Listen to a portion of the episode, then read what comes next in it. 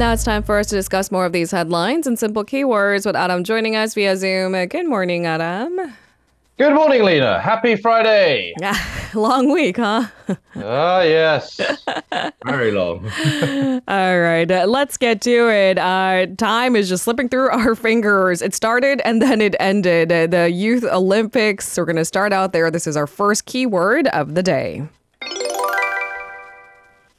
Youth Olympics ends. So the 2024 Gangwon Winter Youth Olympics has wrapped up with a big celebration after a 14-day run. 80 countries participating, a lot of happy faces, eventful. Uh, how how did the event go?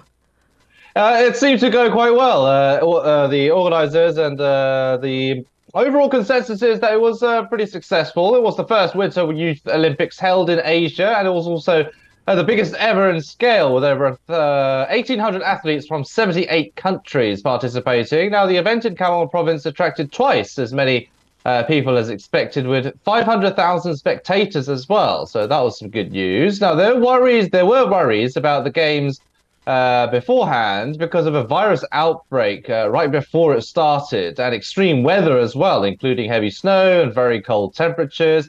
Uh, yes, but the event was deemed to be a success. The Gangwon Province Governor Kim Jin-tae thanked the 7,000 people behind the scenes who helped, uh, especially during the tough weather. He also appreciated the fast response and support from the South Korean government and several agencies, which was uh, crucial for the game's success. Now, Team Korea placed third overall on the medal table, winning seven gold, six silver, and four bronze. Italy won the overall competition, not China, surprisingly, uh, mm. followed by Germany. Now, the International Olympic Committee does not rank countries after the Youth Olympics, so it doesn't go into the overall world standings. It focuses more on uh, participation and experience over medals. But of course, we might see some of these young athletes in the uh, main Olympics uh, in the years to come. So uh, some faces, new faces to watch out for. Now, the next Winter Youth Olympics will be held in 2028 with the location yet to be determined. So I think there'll be some fierce bidding happening to try and host the next event. All right, we'll leave it there for now so we can move on to our second keyword today the strained medical sector. We've alluded to and we've talked about it on the show several times too. Instances where ERs are short of staff, that you're left with sending critical patients around to different hospitals. That shouldn't happen by the book. So, our second keyword of the day. Rural doctors. So, the health ministry has unveiled a set of plans to help address a shortage of doctors, especially in rural areas and essential fields. Run us through the details of the plan. Right, so the government is going to help doctors with uh, money for school and living if those doctors agree to work in certain areas for a uh, specific period of time. They're also going to spend more than 10 trillion won by the year 2028 to make sure doctors in important health areas get paid more as well. Now, the essential areas include transplant operations and pediatric surgeries. So the government is trying to make them a bit more lucrative so that there are more doctors uh, attracted to those fields. Additionally, Korea will institute a safety net to limit doctors' criminal liability in cases of malpractice, especially because of these uh, highly essential fields. They tend to be a bit more high risk as well. So uh, it does leave room for a bit more uh, malpractice or not, malpractice is a bit of a, a, a strong word, but maybe accidents uh, mm, in operations right, and right. surgeries. Yeah, so they're making them a little bit less liable in those cases. Now, the this aims, of course, to allow healthcare professionals to prioritize emergency treatments while ensuring swift compensation uh, for patients. And the government also wants to stop doctors from charging patients for some treatments that aren't covered uh, by health insurance. Uh, the plan came amid the legal burdens faced by doctors practicing in vital areas, prompting many to shift their careers to non essential areas, mostly in kind of cosmetics uh, and beauty and plastic surgery and things like that. Uh, now, the government also wants to make sure that more students from areas outside the big cities can come uh, can become doctors. So they're going to allow more students from these areas into medical schools. This whole issue of medical school quotas, mm. which has been a bit of a controversial and touchy subject uh, especially uh, causing tensions between the government and doctors' groups. Uh, President Yoon said he will support the expansion of medical personnel to address the shortage of healthcare providers in remote areas. Uh, doctors have protested the plan, saying the government should instead explore ways to better allocate physicians and boost their compensation. Now, the government is likely to announce the possible increase in the medical school uh, enro- enrollment quota as early as next week. Now, the government also wants to change the rules about who can do certain beauty treatments as well, like Botox or laser treatments, possibly letting trained nurses do them uh, instead. Mm, all right. So it's not the end of it because, as you've alluded to, um, expanding the admissions quota is only the beginning of the conversation. How do you keep certain essential medical fields attractive to these young uh, doctors in training? That becomes the key part of the question. That's where the controversy lies, right?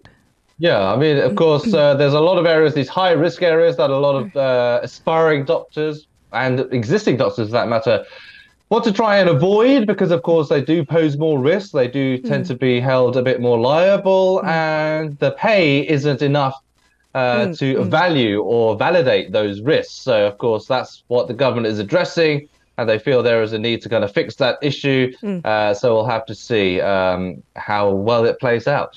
Okay, and our third key word in this generation, and I know it's it's not that fear mongering is what we aim to do, but talks of deepfakes, AI generated fake news, and hacking become more sophisticated. It is a threat to national security, which brings us to our third key word of the day.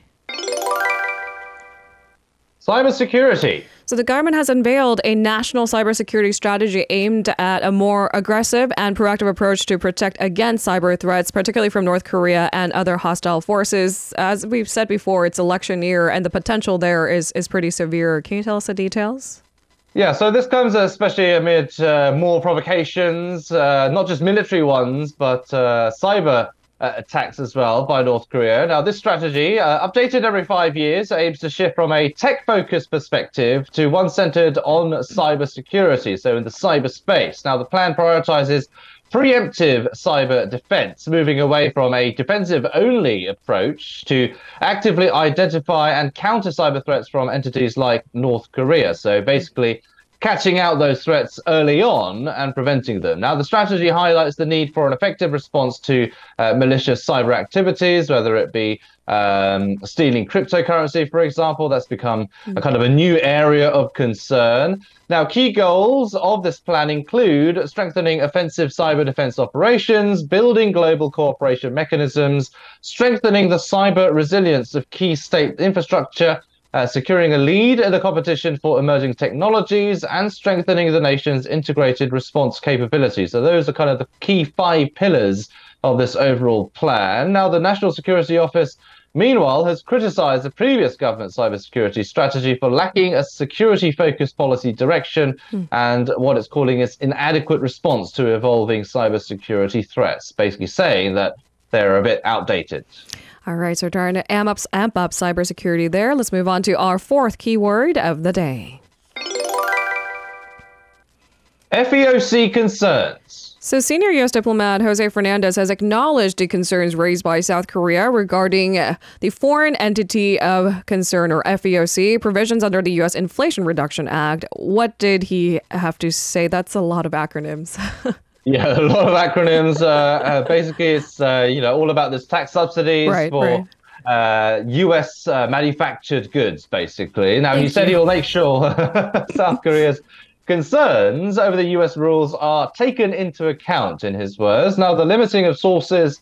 Uh, sourcing rather of critical minerals and components for electric vehicles from China is sparking Korean companies for uh, calls from Korean companies for a revision of the regulations. Of course, still Korean companies are heavily reliant uh, on China for these kind of key raw materials uh, for making uh, electric vehicles and also semiconductors as mm. well. Now, Fernandez noted that Korea is an indispensable partner in achieving key initiatives in clean energy and climate change. He emphasized the necessity of cooperation between South Korea and the US for the successful implementation of the IRA He also reiterated the importance of diversifying the critical mineral supply chain, stating that relying on one or two countries for key raw materials, as lessons learned from the pandemic, is not viable. Now, while he mentioned that decoupling from China is not really the aim. The US seeks to reduce risks through de-risking, as he called it, and that is uh, that this approach underlines the objectives of the IRA. Now, regarding the delay in subsidies for South Korean companies, despite significant investments in the US. Fernandez mentioned that careful review is underway.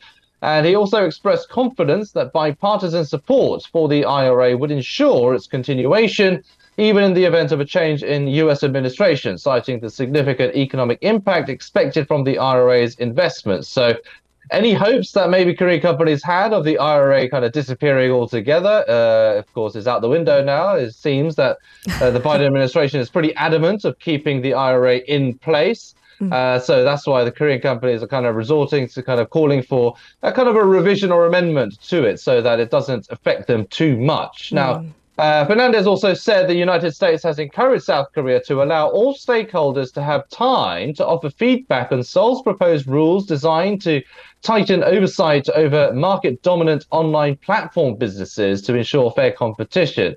Uh, US business circles have publicly opposed Seoul's push for the legislation amid speculation it could affect US online operators.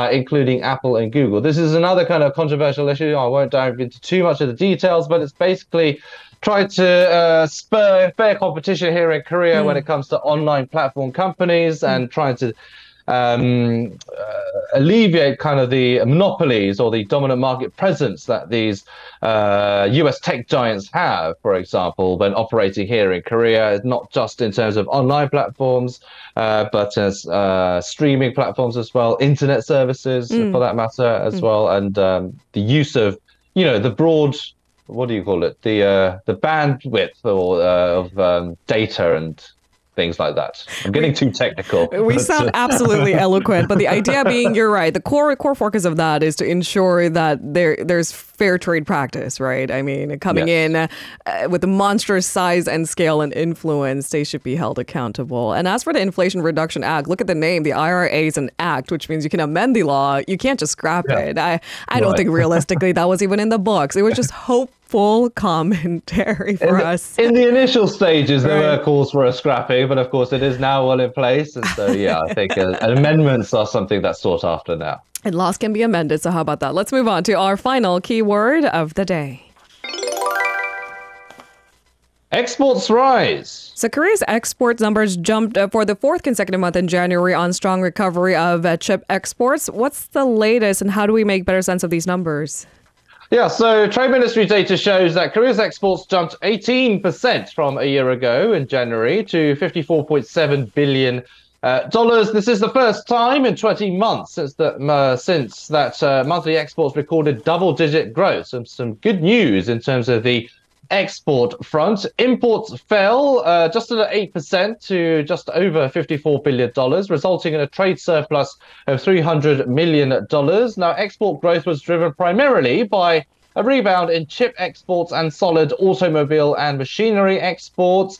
Cars have been doing quite well in terms of outbound shipments. Uh, exports overall increased for 13 of the country's 15 leading export items in January.